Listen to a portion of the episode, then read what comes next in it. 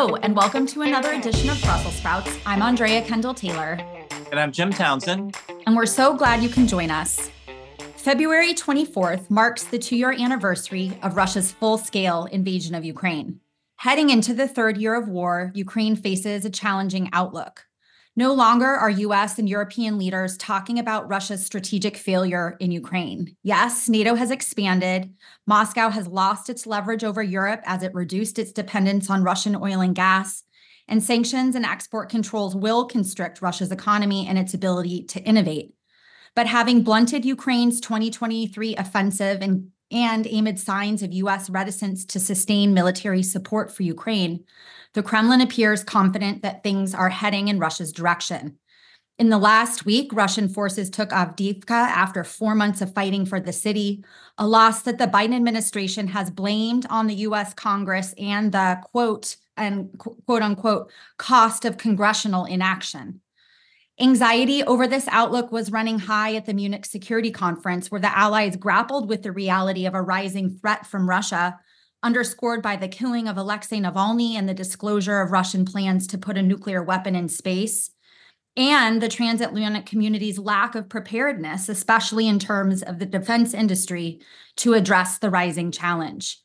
To discuss where Ukraine stands two years after Russia's brutal invasion, we're happy to welcome two former U S ambassadors to Ukraine, Bill Ta- Taylor and Marie Yovanovitch. Welcome to you both. Thank you. Thank you, Andrew. Very brief introductions. Uh, Bill is the Vice President for Europe and Russia at the U S. Institute of Peace.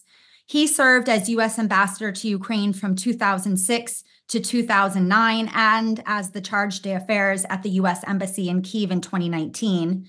And Marie is a Senior Fellow in the Russia and Eurasia Program at the Carnegie Endowment for International Peace and a non-resident fellow at the Institute for Study of Diplomacy of Georgetown University. And she served as the U S ambassador to Ukraine from twenty sixteen to twenty nineteen and to the Republic of Armenia and Kyrgyzstan. All right, so in the opening, I gave a relatively bleak picture of where things stand, but I'd love to hear from both of you in your own views, kind of your assessment of where things stand at this two-year mark of Russia's invasion. Bill, maybe we'll start with you. Thanks, Andrew. So two years in. Um, first year was uh, was marked by real advances uh, by the Ukrainians, pushing the Russians back out after they invaded, as you said, uh, two years ago. Um, the second year is much more of a stalemate, although that term has generated some controversy in Kyiv. We can talk about that. But the stalemate appears on the ground. It is, it's a fair point that the that the line of contact, the kind of nine hundred kilometer line, hasn't changed that much in, in over a year.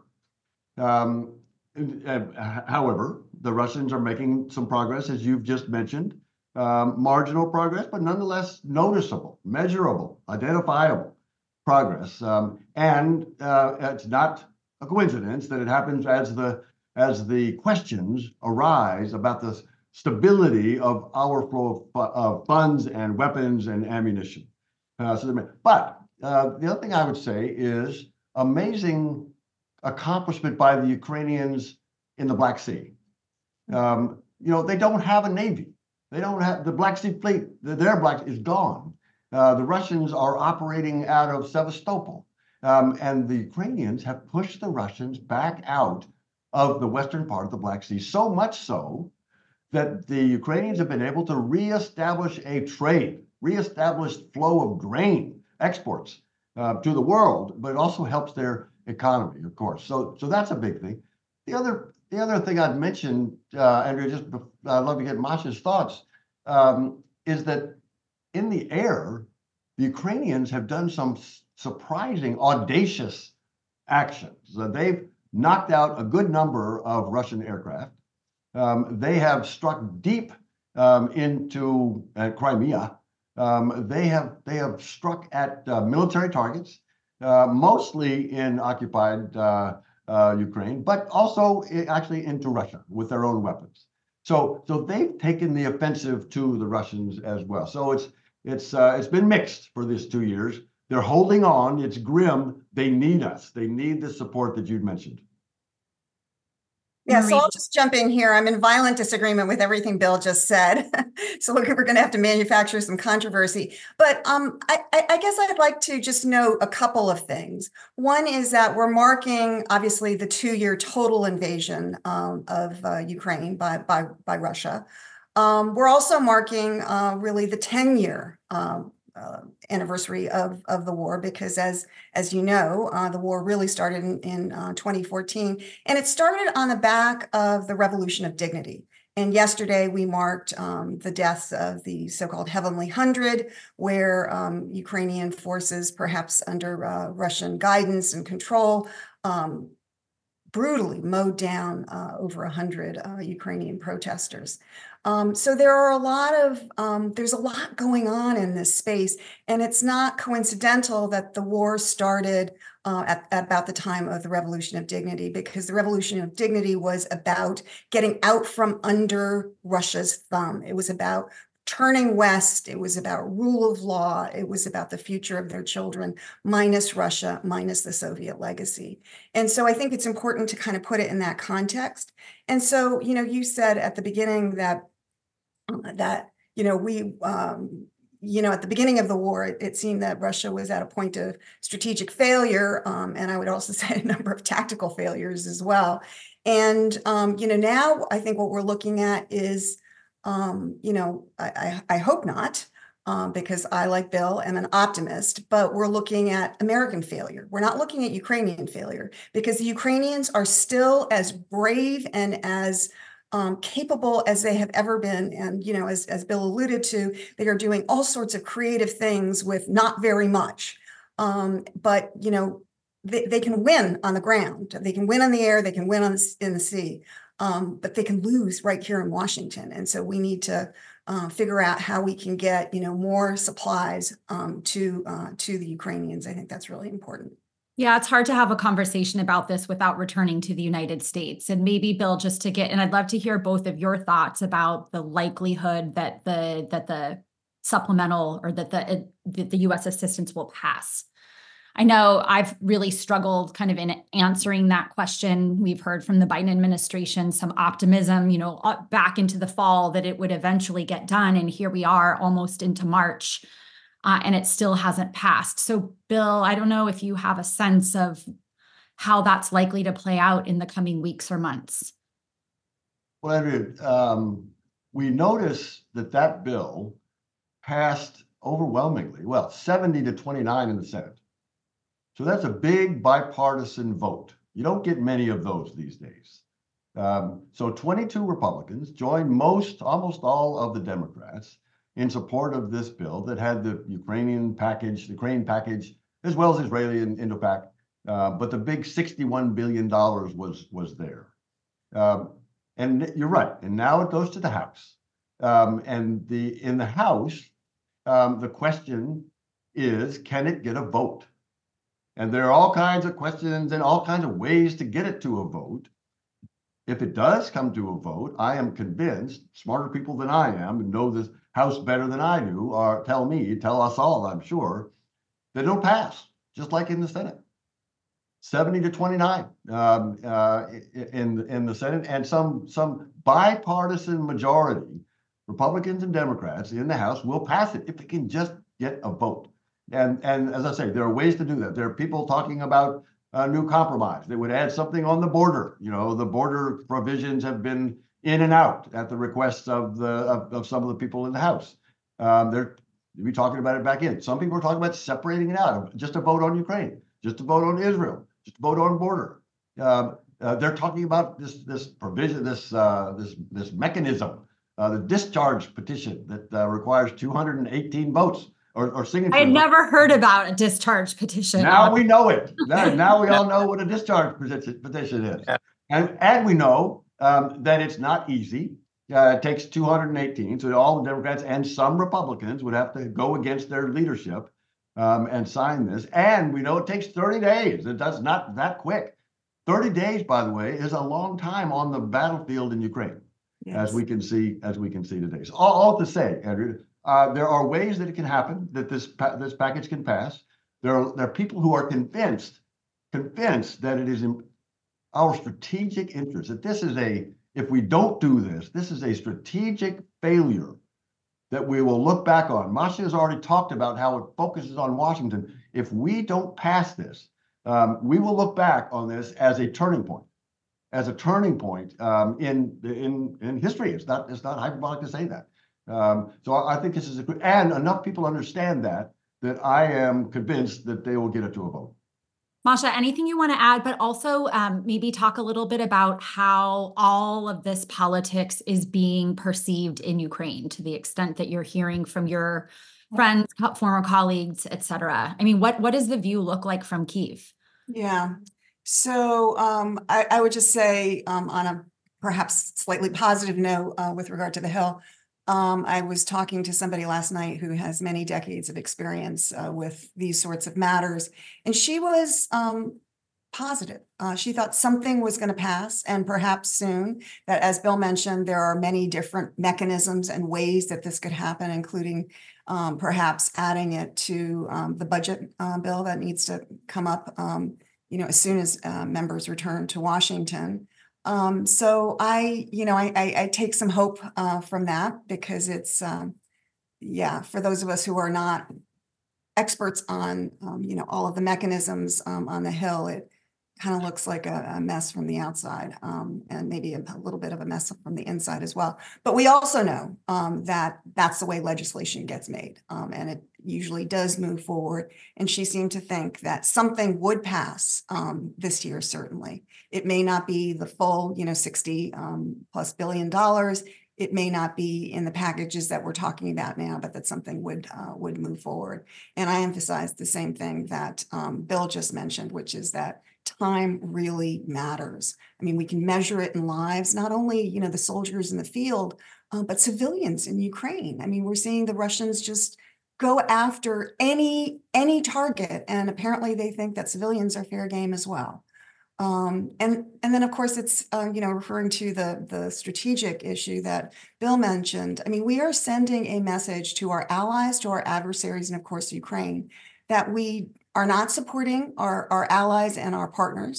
We are not supporting our values, and we are not even supporting our national security interests. I mean, what kind of a message does that send to the world? And it will take us, if if if we don't recover um, from from this, um, it will take us a long time to get back our reputation as a reliable um, ally, uh, you know, around the world. So the um, you know, how, how do the Ukrainians take it? As you can imagine, uh, they are very very worried, um, and they are um, you know, we are still uh, the most important partner.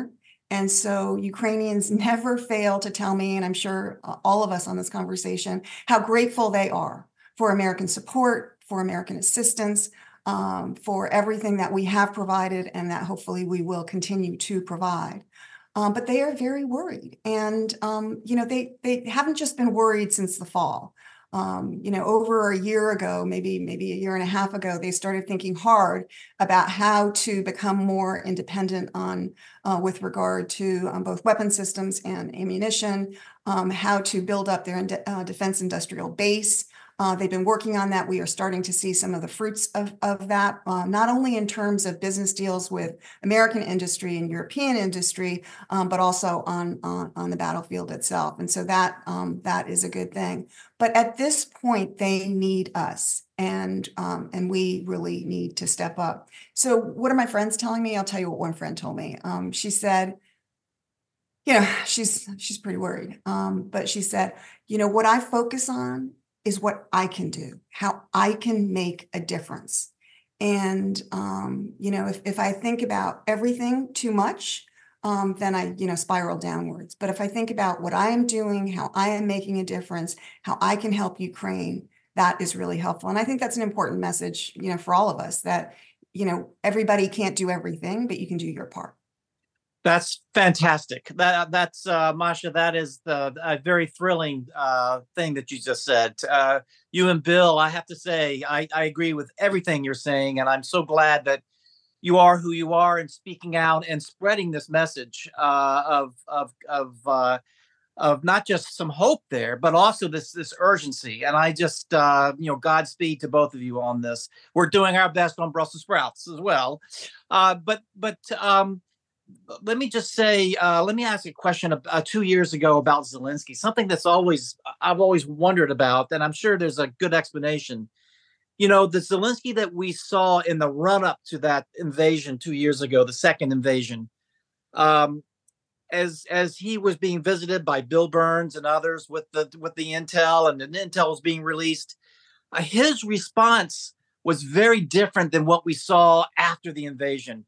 After the invasion, Zelensky was was he was positively Churchillian, standing in the road with his team, saying, "We're not leaving," and you know, I don't need uh, a ride; I need ammunition. I mean, my God, that was just thrilling to hear. But before that, Um, it was very different, very different uh, public uh, public statements and his actions. The Ukraine military was taking steps. They were dispersing their forces. They were doing some very good things. Uh, but it was different coming out of Zelensky. What what was it that, I mean, obviously the invasion changed his mind, but but what was he trying to achieve beforehand? Did he feel that that that he didn't believe the U S? Did he feel that he could handle Putin himself?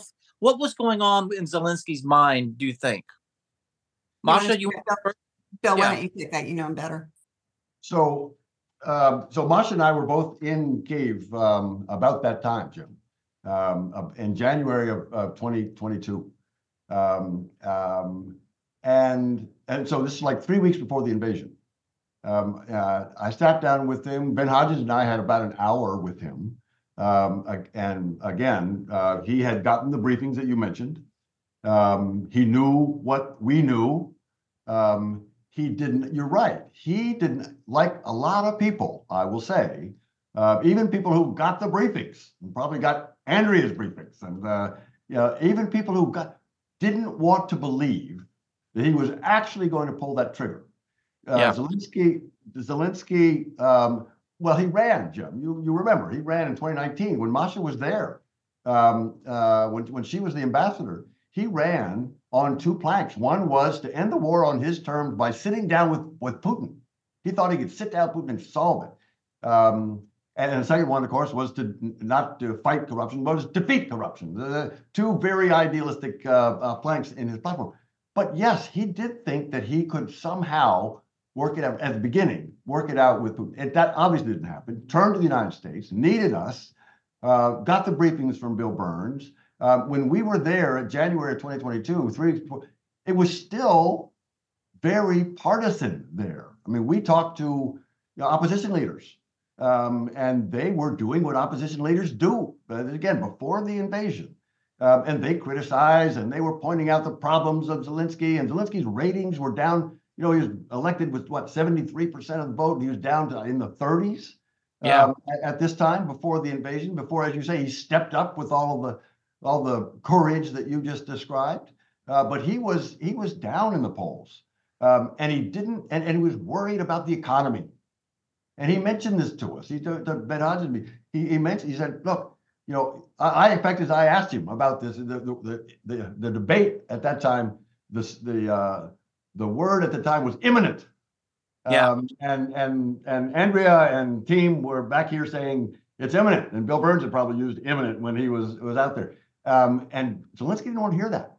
He didn't want to hear imminent. I mean, he, he knew there's a problem, knew there's a threat, knew there's a possibility, but he didn't want panic.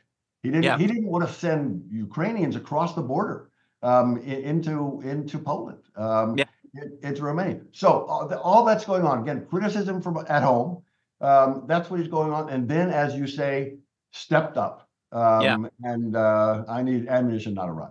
Yeah. yeah, I think the economic piece, and Masha would be interested in your view, is really key, because I, I remember from that time too, like we, many people were convinced that Putin would just keep the troops on the border, dial up the pressure, dial it back as he needed to, and really, and at, meanwhile, Ukrainian markets were, were collapsing and tumbling. And so he was trying to portray this sense of confidence yeah. and, and strength so that Putin couldn't basically destroy the Ukrainian economy just by camping his troops out on the border. So I, I think, you know, I don't know if you remember it that way too, Masha, but anything you want to add to that? And I mean, I, anything you can say about the Zelensky before and the Zelensky after? I mean, is there, are you surprised that he stepped into this role the way that he did? Yeah, so um, I, I think you're right, Andrea, that, um, I mean, obviously everything um, Bill was saying, I, I agree with, um, but I think there is a huge economic component to it, um, what you said, um, but also uh, I think he was worried um, that our public warnings also, I mean, he was pretty mad at us, uh, as you'll recall. Um, That's right. He was worried that our public warnings and then what Uh, he viewed as the unnecessary step of evacuating uh, the embassy um, without, you know, much uh, prior warning, um, that that would create the panic that um, Bill was referring to, um, but also tank the economy. And I think, you know, some of us were thinking, well, you know, if the Russians invade, you know, there might be some of that going on. Yeah. Um, but I think from his point of view, um, he was worried about the economy. He was worried about panic. He was worried about, you know, if you say, yeah, the Russians are going to invade, people are going to start looking to you and saying, well, and what are you going to do about it? And how are you going to respond? And um, while, as Jim says, the, the, the military was taking there was a lot of discipline, actually, about what people were saying publicly versus what people were doing privately, uh, not privately, but un, un, underneath the radar. Um, but um, but there was, I, I think, just a, a, a lot of concern uh, uh, about all, all of that. Go ahead, Bill. So, so just one thing to add, exactly what, what Masha was just saying. Um, so just my last trip, so I, I got back three weeks ago, and on that trip um, uh, last month, um, I sat down with the senior official um, uh, in the national security environment there. And he was remembering the briefings he got in October. He was very specific about the October briefings uh, of twenty twenty-one, um, when we all remember there were all these Russian troops in the north and Belarus and the east and the south coming up from uh, on the border in, in Crimea. Um, and he remembers the briefings that he got from U S authorities. Um, And, and we all remember those, and we and, you know um, the Europeans didn't believe it. Um, as I say, Zelensky didn't want to believe it. The military took it seriously and took some steps, as as Masha was just saying. But the interesting thing that he told me just uh, three weeks ago was the tone of that briefing was, they're coming, the Russians are coming, and you guys don't stand a chance. That wow. was so interesting to me. It was, I, I had not heard that aspect, but he remembers that bitterly, mm-hmm. very well. He said, you guys didn't think we stood a chance. And here we did, we stood up and we stopped, and all the things that Jim just described about, about uh, heroism, the courage um, of the Ukrainians, including President Zelensky. So th- there was that aspect of, uh, of this warning um, that, that struck me. That is something that's so important. You know, we talk a lot about the successes in this war, and oftentimes U S intelligence comes up as something that we did really well in terms of the vocal warnings and other things. But it's really important also to remember the failure, which is, as you said, Bill, that the estimate was that the Ukrainians would be run over. And that had tremendous policy implications, because then we chose not to arm and equip and prepare them for it because of that. And so, yes, there's been so many things that U S intelligence has done right. It helped the cohesion of the alliance and the rapid responses on sanctions and other things. But man, that's a huge failure that I think we don't talk about enough, because it really changed our willingness to support them in the earliest days. Could, could I jump in? Yeah, I, just to foot stomp that. I, that's absolutely right. And I remember so well twenty fourteen, because uh, I was the D A S D for Europe NATO then, uh, and uh, and and hearing after the after after the little green men were infiltrating Crimea, and some of the Ukraine military establishments were surrounded, or there was, and the and the feeling in the bureaucracy in Washington, in the Pentagon, was these guys don't stand a chance, and we were telling them, and and at that time in twenty fourteen, certainly it was a worse situation than than than two years ago, but. But we were telling them, don't, you know, don't put up any resistance.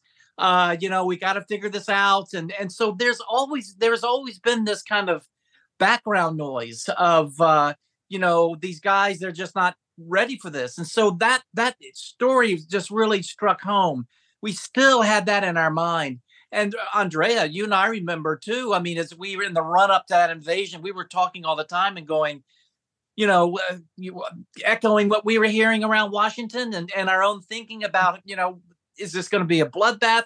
The videos of the tanks on the trains going and taking their jump off positions and, you know, every night seeing that, uh, the drumbeats of this, you know, uh, and I think it really goes to Zelensky and his people where when the invasion finally happened, they didn't let that stop them. They absolutely put us out of their minds and they went to the front lines. And I have to say, it really, I, given given the, the static they were getting from the West, you have to really give uh, a kudos to the courage that the Ukrainians had to, to say, hey, you guys just get out of the way and watch what we're going to do. Yeah. And, and, and they did. Yeah. I, I, if, if I could just jump in here and, and, and say, I think that one of the constants over the last uh, two and a half years is the underestimation of Ukraine. I mean, you've just outlined it at the, you know, the beginning, um, but it has continued over the last two years and it is continuing now. You know, Ukraine doesn't have a chance, you know, which is one of the, the major reasons um, some cite for not providing assistance. And it is just wrong. Ukraine has demonstrated over and over again Uh, that it can win if only we would help. Yeah, absolutely. And, uh, and and that kind of thinking made us not give them the equipment they needed last year. Exactly. Not that they needed the tanks and the F sixteens last year before the, before they went off on the offensive. Uh, so, it, but you're absolutely right. That kind of thinking is just has undercut them time and time again. Yeah. You know, um, Colin Powell used to have this uh, expression, optimism is a force multiplier. And I think, you know, here we're seeing the exact opposite. Yeah. A slight transition, um, but still something you said you were talking about, we were talking about the early days before the war and how kind of political and partisan things were. That obviously has changed tremendously with the war. And there's been a, you know, all everyone has been willing to put the political differences aside to rally around behind the cause. But are you, you know, there's there with the, um, uh, I don't even know how to describe it, but the tensions between Zelensky and Zaluzhny that have captivated the media's attention, obviously amplified by Russian information, trying, I think, to, to aggravate people's perceptions of those political divisions. Um, what's your sense of what the domestic political situation is like currently? Yeah, it, it is changing, Andrea. No, you, I think you're exactly right. Um, and, and you're exactly right about in the beginning, it was just everyone fell in behind Zelensky. Um, the opposition leaders, um, they offered their total support. Um, there was no daylight between the military and civilians. It was, it was amazing. Um, it's ground on. Here we are two years in. Um, and I have to say that there are now voices, concerns, you know, cracks in the, uh, um, in the, in the unity. Um, unity is going to be very, very important going forward. It's going to be very important. Um, and, and, and politics is starting to, to enter in again. I mean, you talk to some of the same opposition folks that I talked to before the war, Um, and even some new ones, um, and they say, you know, we wish we were in the government. You know, there's talk about, well, maybe they should form a, a government of national unity, and and uh, and people in the Rada said, you know, I wish we were, you know, more influential and we had more say about uh, about these kind of things. Um, people in civil society concerned are still about the kind of the centralized nature of the of the media. Um, at, at this point, um, you mentioned earlier, Andrea, the questions about about elections. We can get into that. Um, I don't sense the the, the demand for elections um, coming through at this point, um, despite what I just said about these kind of voices of concern and irritation and wishing they were part, you know, making more input into the decision making. Um, The elections just don't seem, you know, we can talk about why elections are probably not a good idea right now. And I think the government has come around to that. And if they flirted with them before, they're not now. Um, and civil society is, is also uh, there. But in answer to your question about the politics, it's starting to reemerge. Uh, last thing I'll say is the, the polls, when you asked Ukrainians, um, again, it was ninety-two percent at the beginning, you know, um, you know, no compromise. Um, you know, we will fight for every inch. Uh, total support for Zelensky. Well, that's starting to come down. Of course, it's starting to come down. Um, the, the polls for Zaluzhny are high. For Zelensky is still high, but lower than Zaluzhny. Um, but there, and the and the number of people who are willing to consider a compromise are going. The number has gone from something like um, six percent to twelve percent. You know, it's still not big. It's still not big, but you see the trend, and you can understand it. I mean, they've been fighting. Not just the soldiers on the front lines have been fighting for two years, but the society has been under fire for two years. Yeah, Marie, anything you want to add to that? And then I'll throw in one additional question, which is kind of the economic situation. So we've obviously been quite focused on the sustained U S military support, um, but the budgetary aid is also equally, perhaps, as consequential. I don't know how much longer they have until, you know, their funds run out. Um, obviously, the European Union came through passing the six billion dollars, but my understanding, you know, that's over three years. And so what they get now is something like less than half of what they require for this year. So it's a it's a difficult position on the economic front. They might not have the ability to pay the soldiers, the teachers, the, you know, all of the public services to keep the country running. That, that you know, I guess the analogy would be that things would start crumbling behind the front. Um, what's your sense of where that all stands? Yeah. So just to address the first question first, um, I think there is um, some serious concern in Ukraine uh, and perhaps elsewhere that uh, the Zelensky government is overstepping it, the authorities that it has as a result of martial law. I mean, this is a country at war that, and there is martial law that Parliament passed. Um, these are extraordinary circumstances, and I think everybody understands that. Um, but I think there are, you know, as Bill noted, um, a lot of grumblings about some of the measures that have been taken, um, you know, when it comes to press issues, particularly T V, where um, there is, you know, kind of one signal, uh, single um, uh, provider uh, for all of the stations, and opposition politicians are rarely, if ever, invited uh, invited on. Um, opposition tra um, opposition members in uh, Parliament, for example, need permission to travel abroad uh, and are not getting it. Uh, and so that's a real concern. And I have to say, you know, many of these people would be amplifying voices here in Washington and Bonn and Paris and London uh, for the Ukrainian cause. And I think uh, it's short-sighted not to allow them uh, to travel. So I, I could go on, but I think there are some uh, some serious uh, concerns here, and um, they need to be addressed. Um, and I guess know, before you, before you pivot to the domestic piece, I mean, I this is something that is harder to talk about, I think, yes. given the sensitivity of it. But it is, I mean, to your point, from people even watching from the outside, there are concerns about what's happening politically and the kind of dismissal of Zaluzhny. I mean, there's been so many kind of indicators. And I mean, from a very academic perspective, I would say, like, when you study these countries that are at war, you have these leaders who view themselves as really like the only leader who's qualified and able to guide a country through difficult times.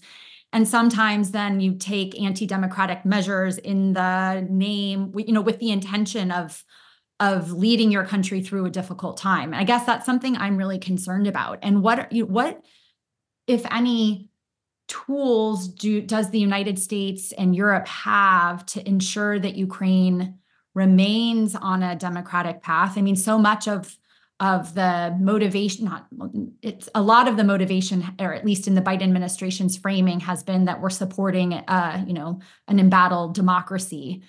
Um, so it's obviously really important that they maintain those democratic foundations. I mean, I, I, I guess I it's a little a long intervention just to encourage you to talk a little bit more about some of the concerns and how we should be addressing them. Yeah. So just I, I think probably all four of us would agree that, you know, it is the right of, um, you know, the president of Ukraine to dismiss, um, you know, his right. commanding general. I mean, that that is his absolute right. Um, you know, whether it was a good idea or not is a different matter. And, you know, the scuttlebutt is that part of the reason that um, Zaluzhny was uh, dismissed was, as um, Bill was saying, that, you know, Zaluzhny was polling at eighty-eight percent of, you know, trust among the Ukrainian people. And and um, Zelensky was at uh, sixty-six percent, which I would just note any American president would be proud to have. Um, but it's a lot less than, than eighty-eight percent. And um, I think, you know, that was concerning.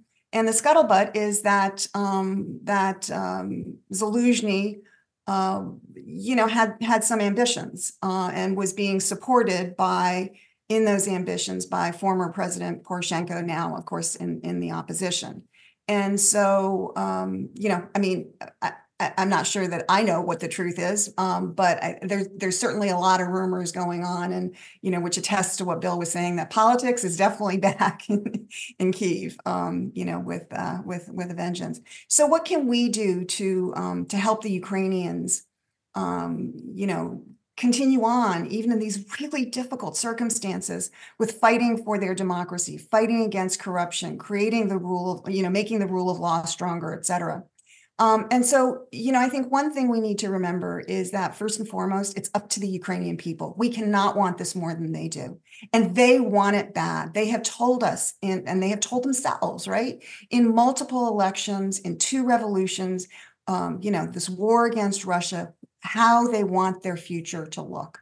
They do not want to make the oligarchs rich again. They want rule of law. They want a future for their children. They want to be in Europe.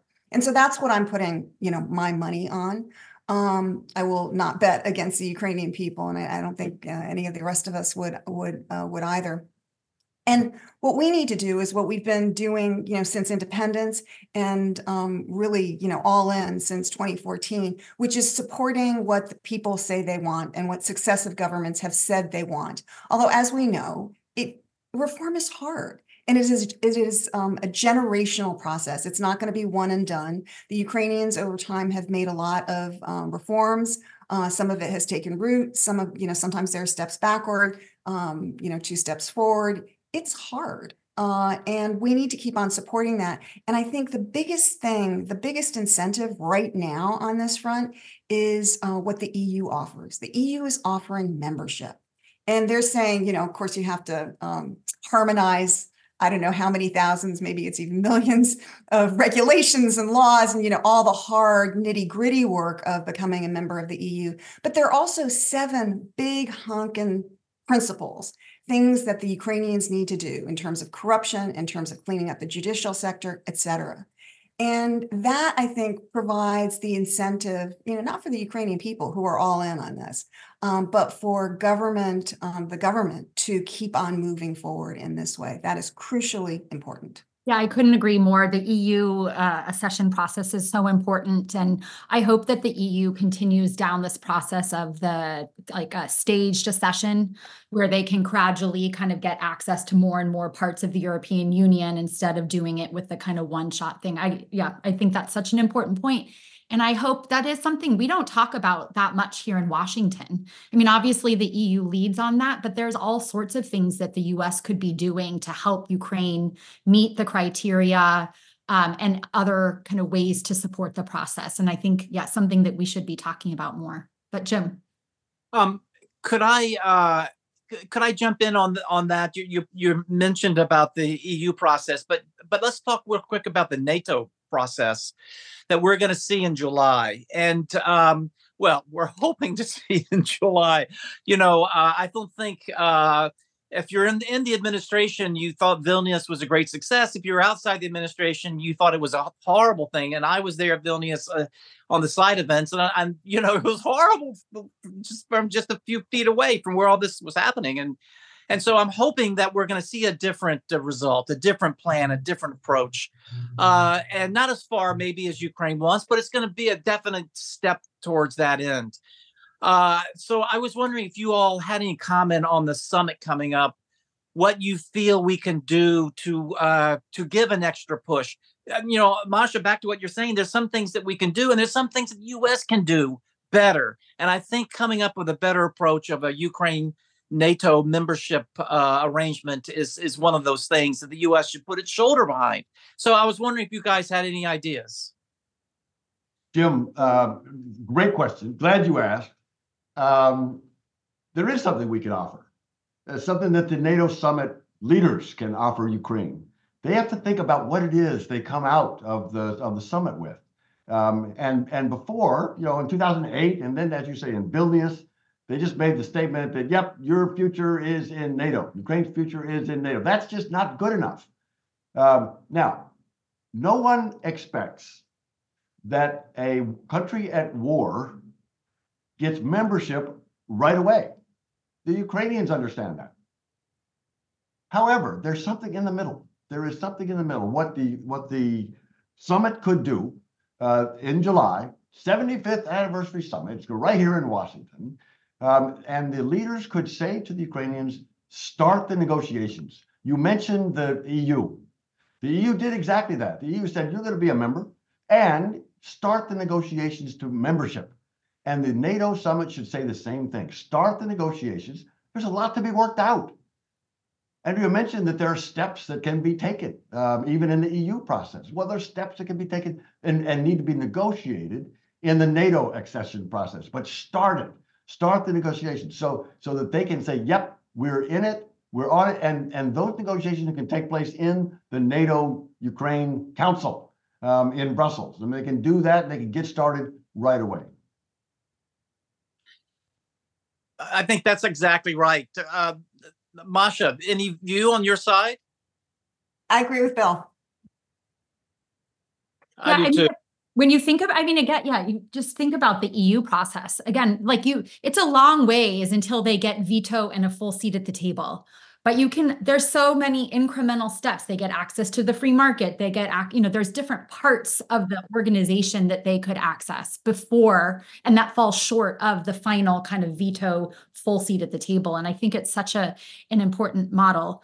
I guess the really, um, I, you know, I shouldn't even ask, Um, but any uh, indication, Bill, that anything like that is taking, uh, getting any traction, any kind of reactions that you're getting to that idea? So, Andrea, great. So, it, just this morning, um, I was across the street here um, uh, having this conversation. It's not the first time we, I've had this conversation. And, you know, some of our colleagues uh, um, who have been pushing this idea have also been having these conversations.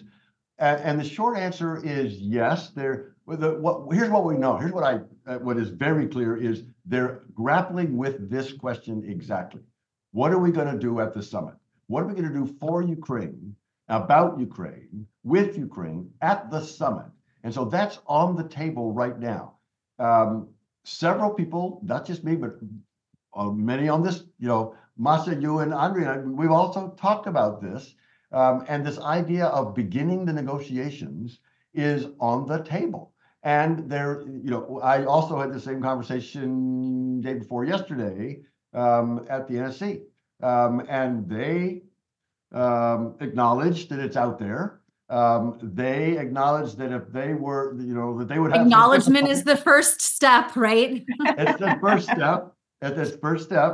Um, uh, so they know it's out there. They know it's an option. Um, and they know that, you know, pretty senior people um, uh, are, are not there yet. Um, and I suggested to them, that's their job. That's their job to get people there. Um, so so I'll, I'll just say that I know that debate is going on. Um, if there are if there are people who support this idea that can push it, um, I think I think it's possible. What about on the European side? We remember, you know better than I, that um, at, at Vilnius, Um, there was a strong move by a lot of a lot of uh, European members of NATO uh, to offer apparently membership um, at that time, um, and there were two main holdouts, you know, Americans and the Germans. Yeah. Um, and uh, and we we give all this attention to uh, alliance unity. Well, we could have had alliance unity if we had just accepted the. The, what most of them wanted. Now, I don't know where the where the Hungarians were, and I don't know where the Turks were at that point, but I do know, the answer to your question, Andrea, that there were many NATO, European members of NATO who were ready to go forward um, uh, at, at Vilnius, um, and the opposition by the Americans uh, and the Turks. I mean, even the French, even the French were, were ahead of us um, uh, in, in, in this one. So, uh, so I think it's possible. Yeah, and I would just add, there's an opportunity to make history here for the seventy-fifth anniversary of the Washington Treaty um, held in Washington. And I think the administration should move forward on this, just as Bill outlined. Yeah. Well, I think we're at time. I so appreciate that in this conversation on, you know, marking the two-year anniversary of the invasion, that we, it was a more optimistic conversation than I it was expecting us to have. Maybe I should have expected, given that you two were the guests and your penchant towards optimism, but with all of the doom and the gloom and kind of the anxiety that is hanging out there around these issues, I really appreciate your analysis and your framing and your, yeah, your, the kind of pragmatic approach um, to making progress on these issues. It was really refreshing, and we uh, k- kind of ended in a different place than I thought. And I, I so appreciate that. So thank you both. Thank, thank you, you, Andrea. I always follow Masha. I always follow her. And, you know, I've got to tell you, um, you can't see these, um, but I've got socks on that say, be brave like Ukraine. One's yellow, one's blue. And I think that's all we need to do. We need to be principled. We need to be brave. We need to support the brave Ukrainian people. Perfect. The end. Thank you both. Thank you for listening to another episode of Brussels Sprouts, brought to you by the Transatlantic Security Team at the Center for a New American Security. You can find all of our previous episodes wherever you get your podcasts. And please remember to rate and review Brussels Sprouts so that new listeners are able to find the show.